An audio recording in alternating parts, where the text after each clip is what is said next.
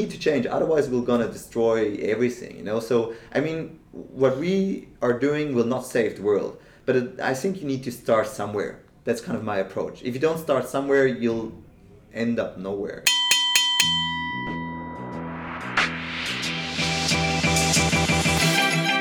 Welcome to another episode of Startup Stories, the podcast that brings you your entrepreneurship education and startup training by Europe's most inspiring founders.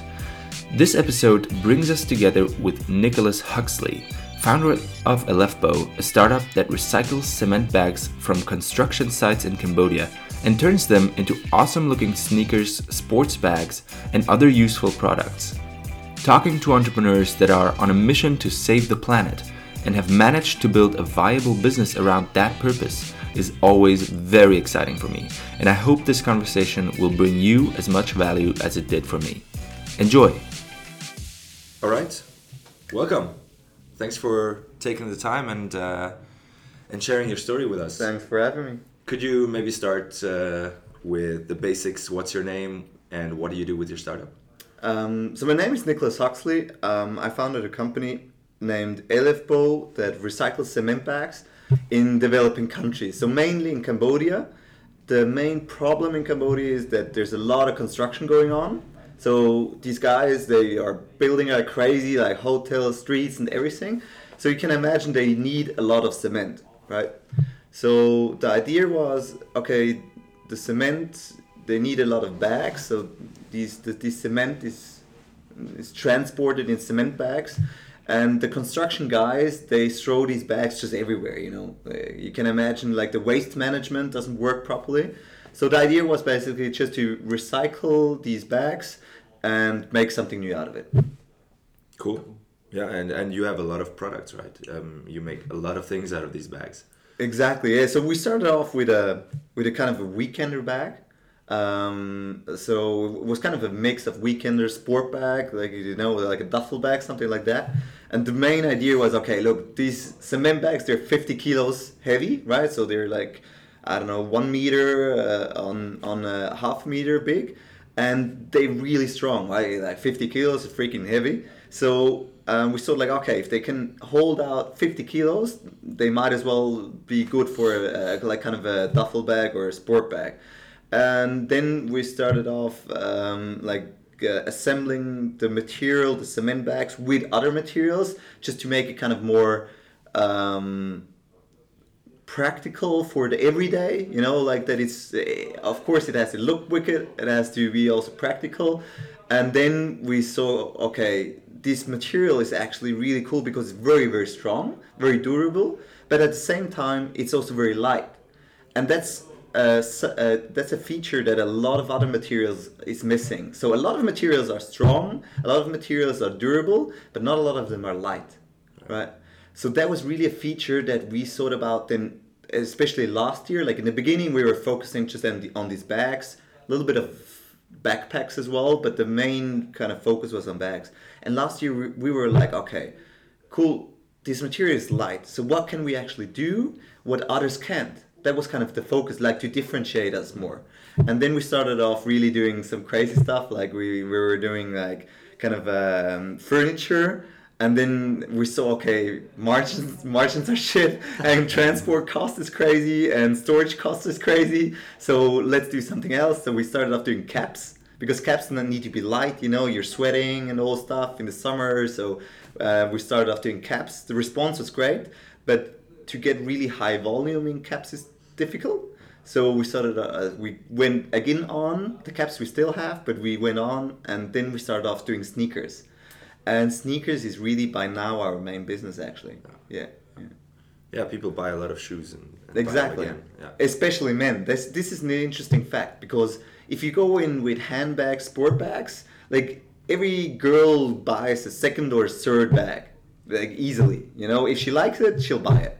A guy, he thinks about it what he what he has at home. You know, if you have a bag at home, you're like, I don't really need it. You know, I have a bag at home. Yeah. But sneakers, if you have five sneakers at home, there's tons of guys will, which will still buy number six, seven, or eight. You know, Right. For Saturday and for Sunday. Exactly, And exactly, sneakers, exactly, and Monday and Tuesday and the next week, of course. Yeah. so that was really an interesting thing that we kind of learned during our journey. Yeah. So, um, I mean, we, we checked you out online and, and you worked at uh, Ernst & Young. Yeah. Right? Before. So you were a consultant. Yeah. Um, how, how exactly did you start learning to design those products? It's a big step to go from consulting to, I don't know, fashion or sustainable fashion and a lot yeah, definitely. Yeah, you know, maybe there's some people who have this idea and say, "I'm not a designer, so I'm not going to do it." What What would you tell these people? How did you do it? I mean, that's the. I would say that's if you always do what you can, you'll never learn something new, right?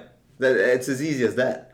If you always think that, hey, I'm only only gonna do what I can, then you might as well, you know, never learn something new. So my kind of approach was, okay, I like just trying out stuff. I, I don't know. You can give me anything. I'll find it probably cool just for a certain amount of time, you know, because it's something new. You know, I'm fascinated to, to learn new stuff, to try new stuff, and and that's kind of just the nature. I think that's my nature, and that's the nature of a lot of entrepreneurs, I guess. You know, because that's why you do something else. You know, otherwise. I'm, I, yeah, I might as well stick to the same thing 40 years long. Yeah. Uh, and that was kind of the whole thing. I, I mean, I paid a lot of I don't know the the uh, the, the, English pro, the proper English uh, learning money or how do you call that in English? I don't know. Yeah, like, I don't know. Lehrgeld. Yeah, it makes you sense. know Lehrgeld. Yeah. I, I don't know the proper English word, but then like I I, pro- I don't want to know how much learning money I paid. I, I'll probably go crazy if I knew that. But you make a lot of mistakes, and the only thing the, the the only right thing how to deal with that or how to approach it is okay. I'm making mistakes don't do the mistakes a second time you know like realize what the mistakes are and really focus that you keep improving. I mean that's that, that's what you have to do constantly. So how did you do the first bag? You know how what what did that look like? Did you buy a sewing machine? You got some of the how, how did how did it look like? The first bag was actually kind of um, we, we took these cement bags and we, we were looking for some people in cambodia to do it so the first kind of approach was okay. I was in Cambodia. I I was I don't know driving around in this tuk tuk all over the place in order to find people who can first uh, recycle the bags and then assemble them. Right. So the first kind of uh, approach was we don't want to use any other materials. We want to do the whole thing with cement bags then this was about probably like one or two years and it was like an on and off you know like uh, i was there for a couple of weeks then i went back to hong kong where i was studying. Half year later i came back. Mm-hmm. and then it was like okay quality shit uh, people find the idea cool, but it's not kind of working. It's not really scalable because the people down there they're doing, you know, like they needed a lot of training. Yeah. Uh, the, yeah, the quality standards are, are not working out. You need the, all the time somebody who's doing QC. So then soon I was like, okay, I need to go another way. I took about 20 cement bags back to Switzerland mm. and I um, yeah look for somebody who just brings me the know-how. So that i think that is something which is really important if you want to build an idea. Realize like what you are capable of but especially realizing what you're not capable of. So i was really i, I knew like i can't sew um, i have a lot of crazy ideas but in the end you need something somebody professional regarding the design like who tells you like this is possible this is not possible and then I searched for a designer here in Switzerland, and we found a girl. Julia Passani was her name, and she joined us from the uh, from the Textilfachschule here in Zurich. Um, but uh, of course, not not not at all on a full time basis. Like this was completely just on a temporary basis, like just really just yeah temporary. Uh, one, yeah, one yeah. day a week. exactly. Yeah, that was it. About yeah, exactly. Like one day a week uh, sitting together, developing, trying out. She sewed her the things by herself, and that was actually like kind of the next step. So she developed the first prototype uh, in combination with other materials.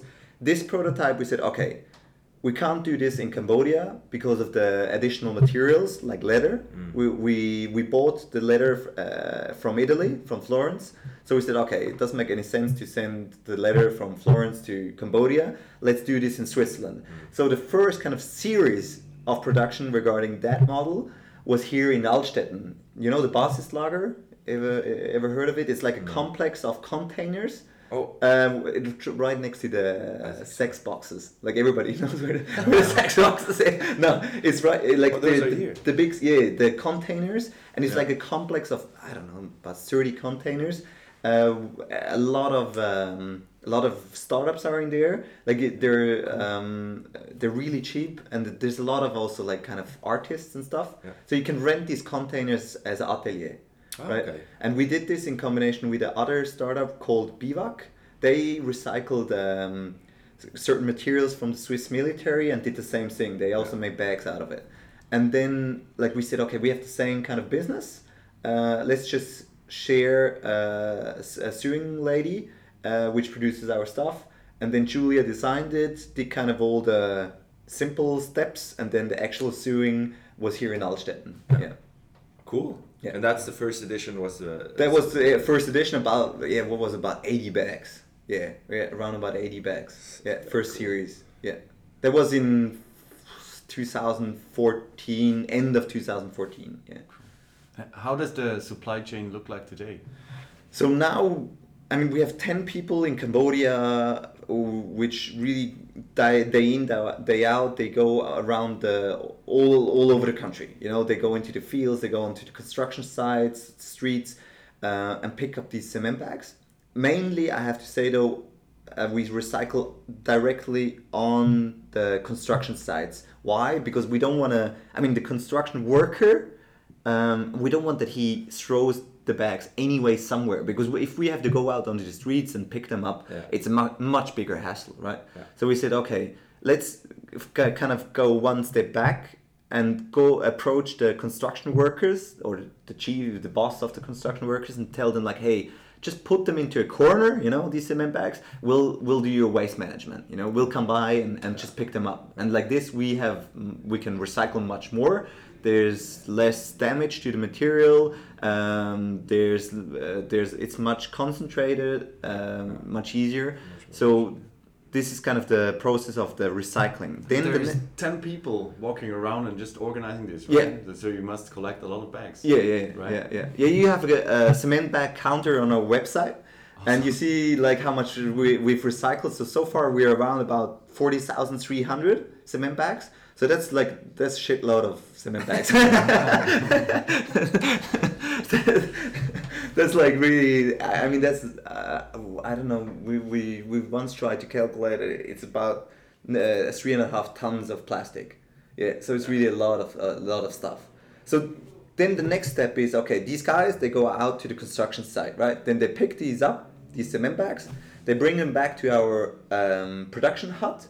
Like it's a it's very simple hut. You'll see it on our website. Yeah, with- I it's it out, it's yeah. like it's like a wooden kind of hut uh, with uh, eight different um, sewing stations, and there the, the simple process happens. So they clean the bags, they remove all the dirt, all the I don't know slime and uh, everything else that it, that is uh, like kind of rubbish around the, the, the bags.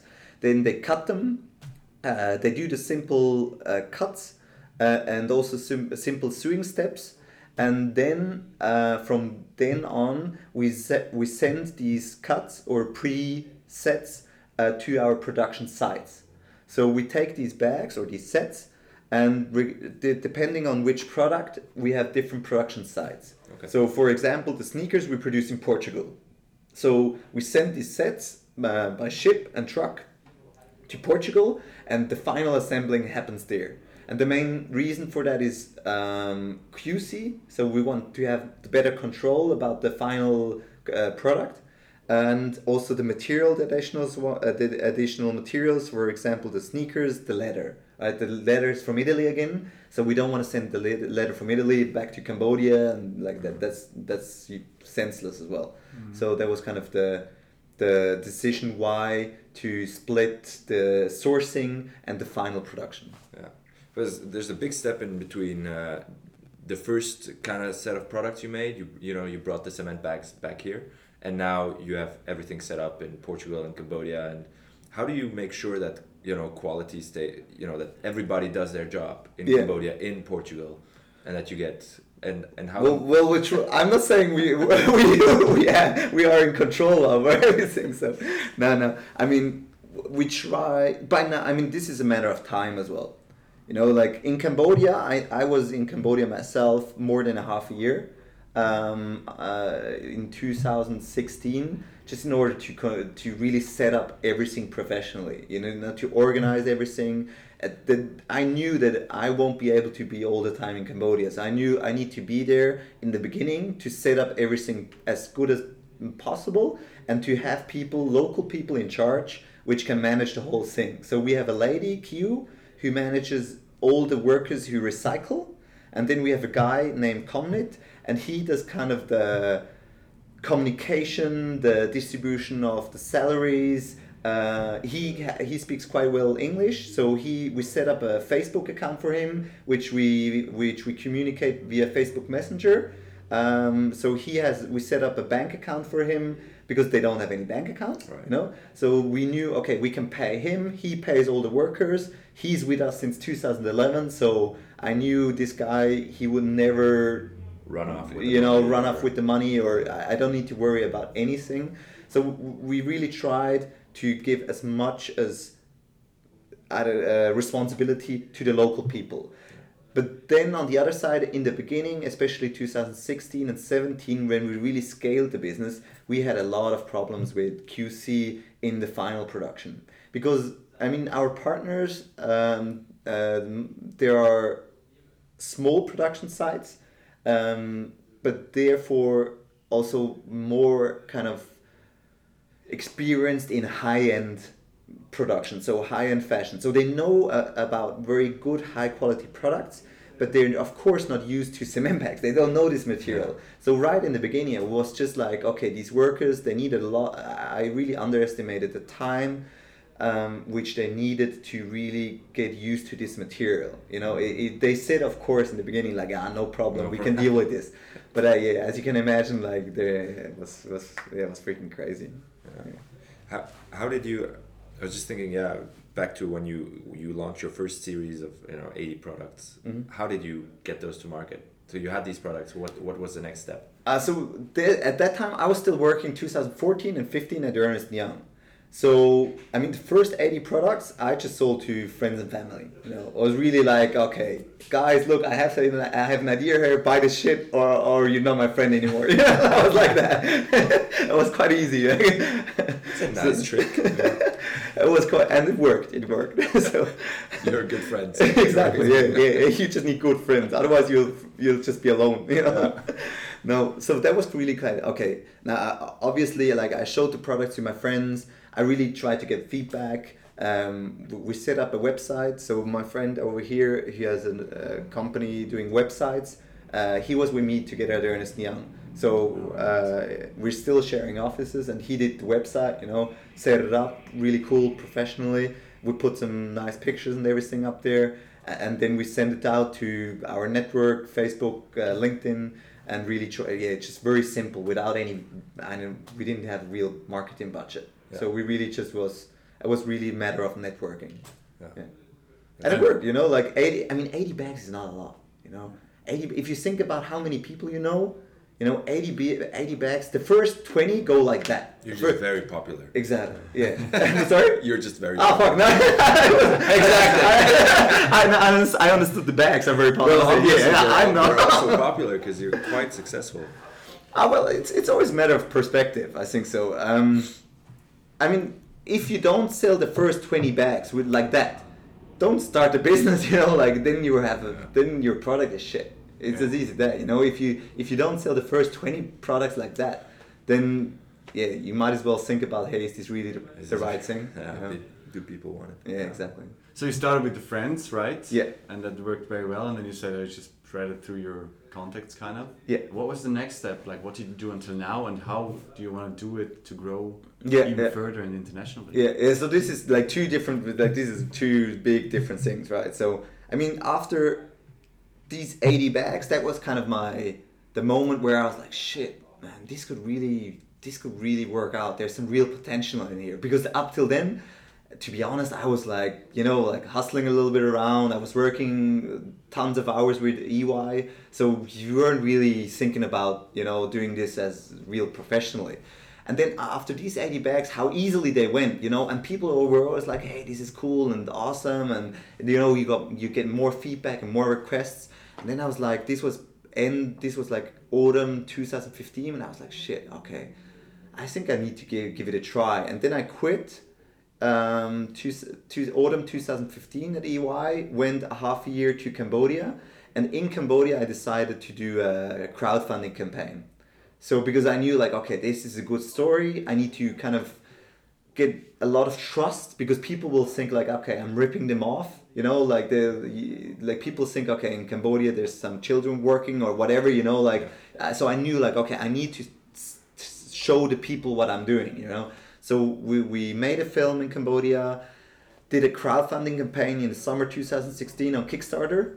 And and this was kind of the base, you know, like we, we I mean it was not super super successful, but I mean we wanted to get twenty thousand bucks. You got we, thirty four. Exactly, right. thirty four. And and especially like the thirty four itself was not that much money, but this the, it was more kind of the effect like after that, suddenly like Watson, Handelszeitung, Annabelle, uh, Kabel 1 from from Germany, nice. everybody was knocking on doors, you know. So I was like, shit, okay, now it's getting started, and and and then it kind of that was kind of the next level. So then we went to the Christmas business 2016. That was quite okay. Uh, it was not like it was still kind of the step. I was still by myself. My sister was helping me a lot um, but she was still working as well, like eighty percent. So it was kind of still like I was a real hustle. I was like you, you I was more or less everything I was doing by myself. Uh, by myself, friends were were uh, were helping a lot, but it was not not yet a company, you know. So then in the the next step was really like in 2017 we got approached by some really big names which I which I'm, I don't want to mention but they're like really super successful people which wanted to invest, which are like owners of big big brands, and then like I was suddenly I was dreaming a little bit. This was like uh, spring 2017. So I lost a little bit of focus we, because like about three months it was only about negotiating with these guys about the whole takeover and they wanted the major the majority of the of the company. I, I founded GmbH just to mention in uh, autumn 2016, September 2016. So then I uh, like I lost a little bit of focus in 2017, and when the whole deal uh, busted, uh, that was about summer 2017. I was like, shit, I need to kind of start over a little bit new. So then I started recruiting, uh, found the first uh, small scale business angel, which invested like a, a big uh, five digits amount, so it's not like a big investment, you know, like it, it's, it's not even a hundred thousand bucks, yeah. but at least was it was like the next step, you yeah. know. Uh, and then um, I got a team of, of uh, two together, so I mean two employees, team of three, uh, and then we really went into the Christmas business 2017, which was really really good. That was kind of again next level. We we did about 200k uh, turnover. So it was really like, okay, now now it's starting to get a real proper business. You know, like if you do like a fifty k or something, it's still not a business really because you can't pay salaries or like proper salaries at least, yeah. uh, and you're still like just reinvesting, reinvesting, reinvesting, yeah. and then 2018 started, and then like we got approached by the next second investor. And that was kind of the next level, which we were like, okay, now, now we need to build a proper proper company. So I started recruiting new uh, new people um, with much more experience, which was one of the most important decisions. Like first, I started I was recruiting cheap people, like just people who wanted to. I mean, cheap is maybe a mean word, but people just who were willing to work for uh, like for basically just very cheap salary, right? You know, or or just not a lot of money but I was not I, I was focusing on that because I knew I didn't have a lot of money. Yeah. At, at the same time now looking back that was a big big mistake because you just need people with the know-how. Otherwise you're not gonna grow as you want you know? Do, do you have an example of how of how hiring an experienced person yeah i'll maybe come back to that just i would just want to quickly fin- finish off with the development. Um, so after the investor came in, we we kind of switched, or not switched. We um, uh, I, I'm missing the the English word umwandeln. Um, Yeah, we from transferred or transferred, changed. yeah, yeah, exactly. Changed from a GmbH to a AG, which like was a great step in order to professionalize all processes. You know, like okay, accounting and everything. We knew like okay, we have every year due diligence, uh, so we knew like okay, now we really need to build a proper proper company. That was kind of the next step, which we are now here. So we're now we have a. Um, we have an AG which was just registered like two months not, not even a month ago actually, uh, and uh, um, a team of uh, four full-time FTEs, uh, and that was kind of the next level. Yeah. Nice. So, sorry, uh, coming back Yeah, so, to your so, question. so I w- I'm curious to to to hear what it you know what the effect was of hiring these experienced people. You know, how did that change uh, your your business? What what was the impact? Oh man, that was like that was that was real game changer. You know, like because I was I I mean i basically have no or maybe still have no clue about the fashion industry. You know, like I know how to build now maybe more or less a startup, but I've never worked in a big fashion company. You know, so how the big ones do it, I can only guess from outside. But that was like the moment when I got when I was able to hire people which were working in this industry for like ten years. For example, Rebecca, uh, who's doing the marketing and content creation, like she she has tons of experience in this industry, and that was real game changer because then suddenly I was like, okay, like these guys are doing it like that. So even though I maybe not be able to do it like this right now, I know where I have to go. You know, I, I at least know the direction, and we don't have to do everything like the big ones, but at least some processes, even if you don't want to, you need to go into that direction in order to grow. You know, so that was really, yeah, that, that was really just an eye opener. yeah. Do you have one example of something that changed that you realized? Yeah, I mean, it's, it's about really simple things. When you just, when you, for example, how you do, how you build up your distrib- distribution network. You know, like how, which kind of, what kind of distributors you want, or how you want to contract them. So, easy example, we we are now collaborating with a distributor in Japan who's selling our products to retailers in Japan. So you need to set up um, contracts you need to set up clear guidelines how he presents your products. And i in the be- i in the beginning was just happy that somebody wants to sell my stuff you know? I was like what yeah. Here, you want to sell you want to sell my stuff in tokyo? Go for it you know? Like Yeah. take it. And then i was i realized like okay shit. In order to really look long term you need to set up a lot of processes around the whole thing to really like guide him into the right direction to give him the proper tools and to, to have some security as well. So you you mentioned before that you you registered um, a shareholder company mm-hmm. from a limited liability company. For for for founders, that's a very interesting topic. You know, mm-hmm, we, mm-hmm. we're not we're not lawyers. How how does that process? I feel look like, a lawyer by now. Like I spent too much time with lawyers the last half years, and I'm like, shit. no, sorry. What do you want to ask? Yeah. What what uh, what does that? Can you go through that process in in maybe? Yeah, Sure, well- it's a, probably a long process. Yeah, yeah, yeah. So, I mean, the one learning from this is like you can't generalize the cases. Like uh, this is what what we or also my lawyer learned. Like we started off the the whole process in February, you know, and we registered the company like the just last month. So Yeah, look at wow. the timeline, you know. And at the beginning was like even the lawyer said, ah, okay, this will this will maybe take three months, you know.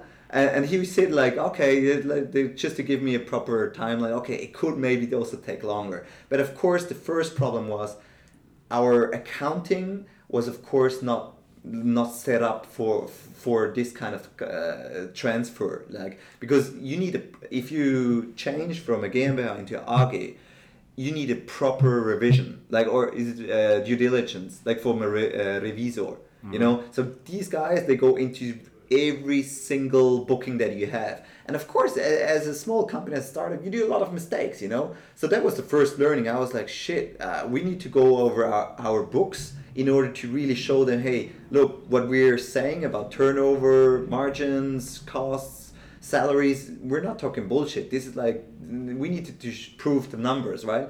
And for a small company which is hustling around, this was really this was really difficult. This it just took tons of time.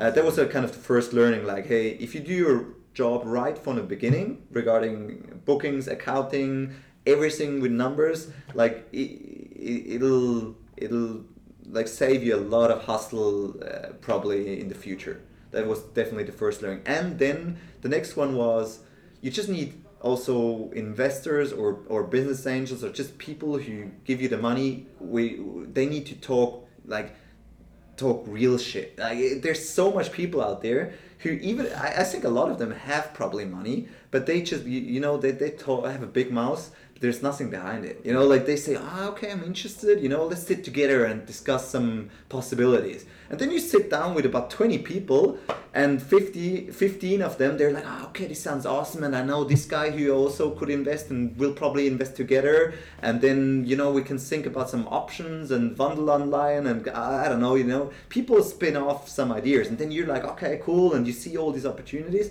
and in the end, you'll probably have like out of 20, not even 10%, which like they talk real stuff. You know, like these guys.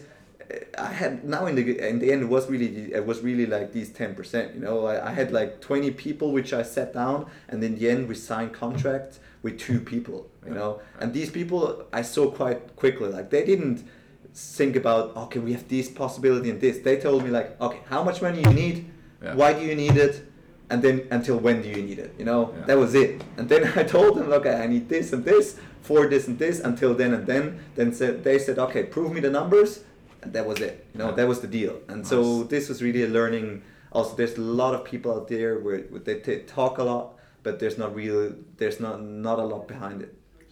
Super interesting to hear. Like to come back to the bookkeeping stuff, right? Yeah. We actually heard that before from another founder. Every, yeah. yeah, a lot yeah. of times. Yeah, a lot of times actually. Yeah. They had exactly the same problems. Yeah. I can't remember which ones exactly they were, but but they had they said exactly the yeah. same. Yeah. yeah. They were in a similar stage as you are yeah. now, I think. Yeah. yeah.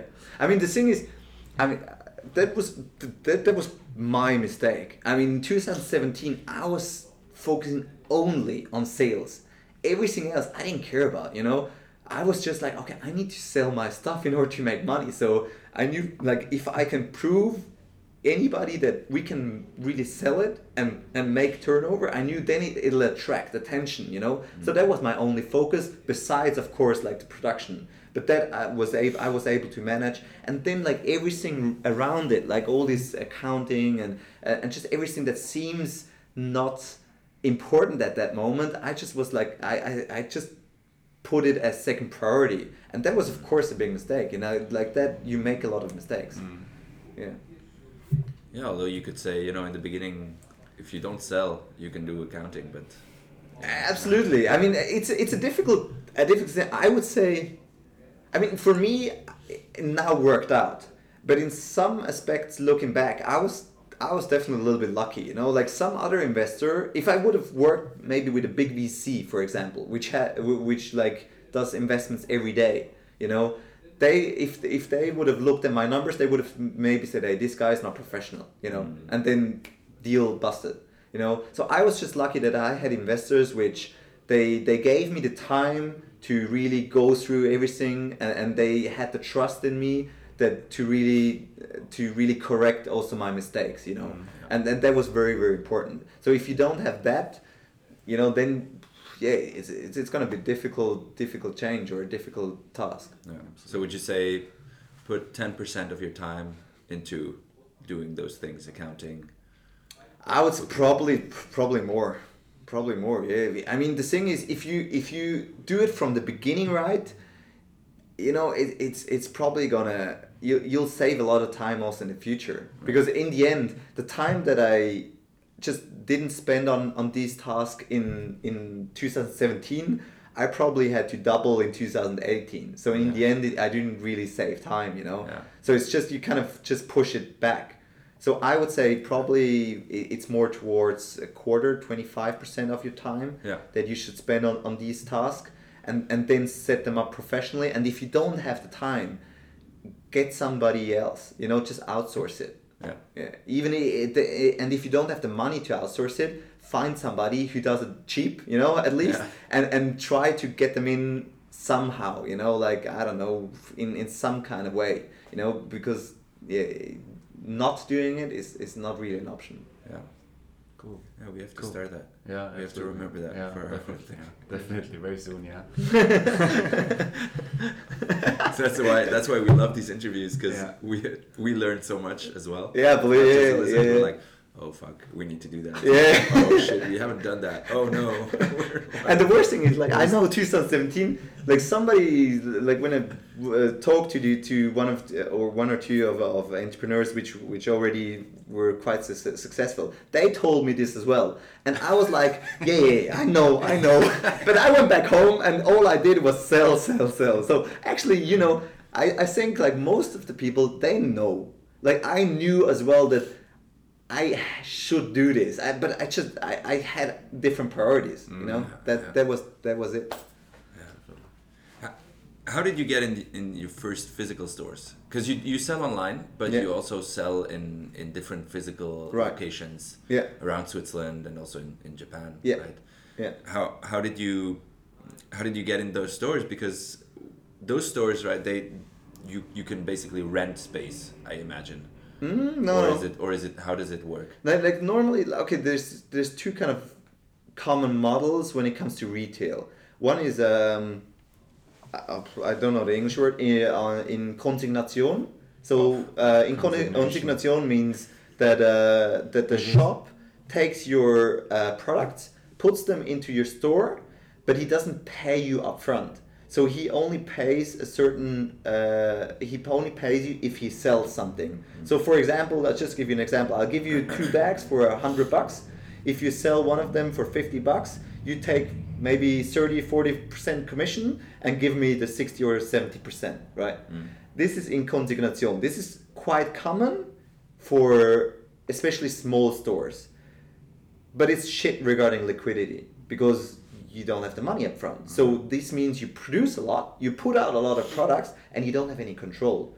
You know, because these guys, the the problem is with inconsignation that if the stuff is in the stores and it doesn't work from beginning, it might just end up somewhere in the back. You know, because they don't, but they don't care. You know, you didn't, didn't pay for it. There's other products that Exactly. sell better. yeah. Exactly. So what you that that was a really quick learning. Like after second store, which we did this, I was like, shit, this is not working out like this. We we need the money. The cash flow is not working out. So then this is quite. This is actually how retail normally or or a lot of times works.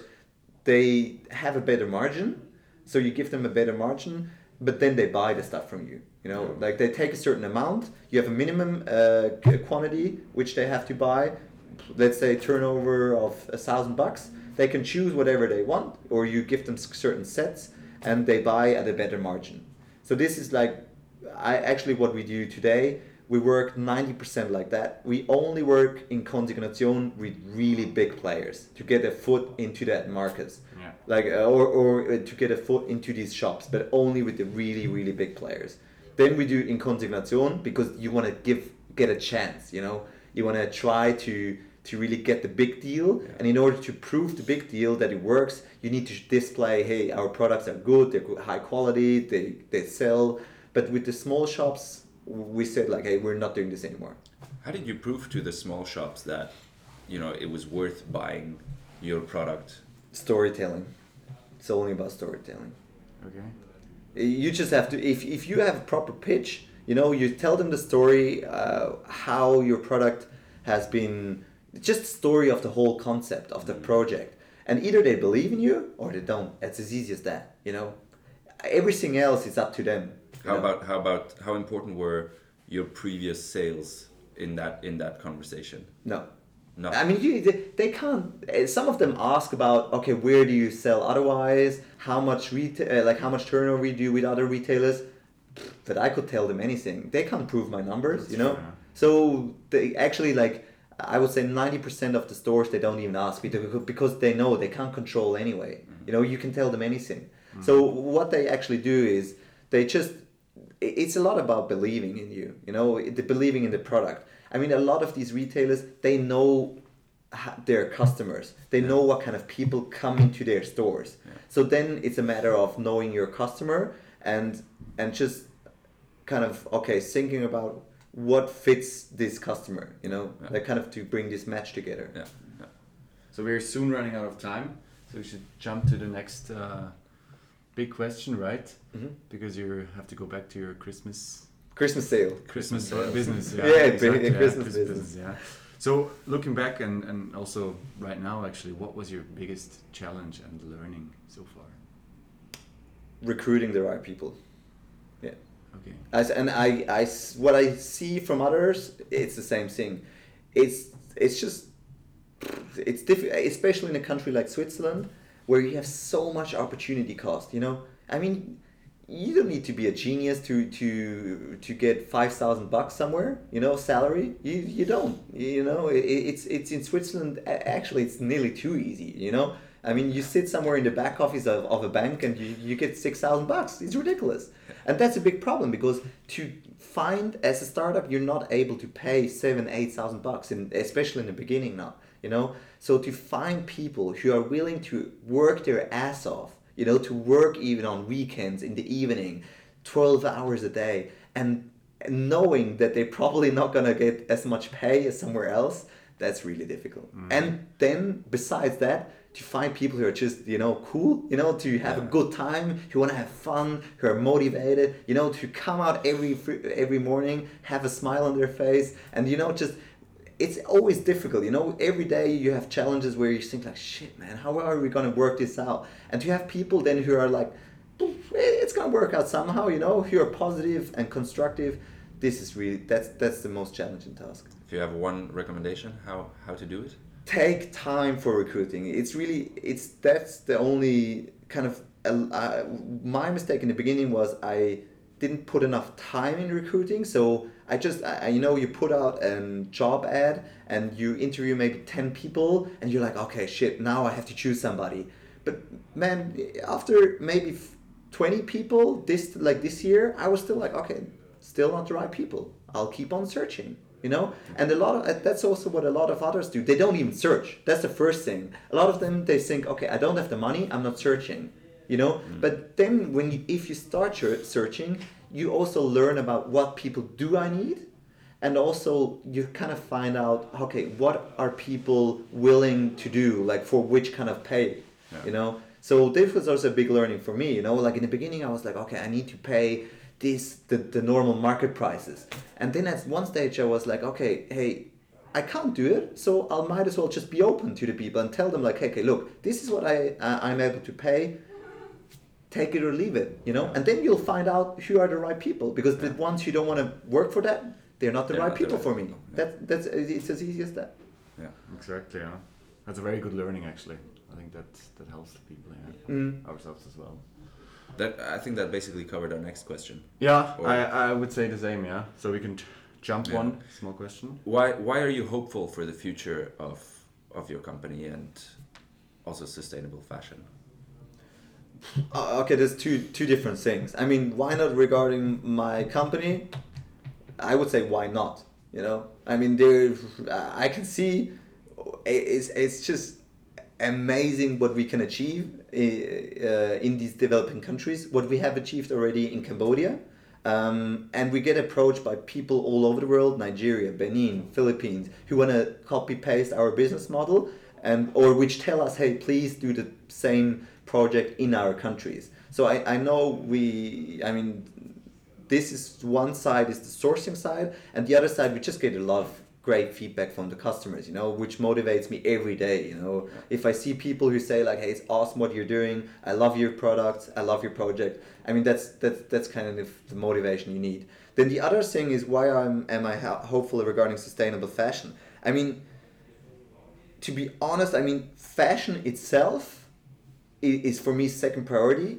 First priority is general sustainability. I think the world is just it's I mean everybody sees it. It's f- getting fucked up It's more fucked up. every day, you know, Yeah. like uh, or or you know, so people short or long term will need to change. It, it, there's no kind of choice, Yeah. you know.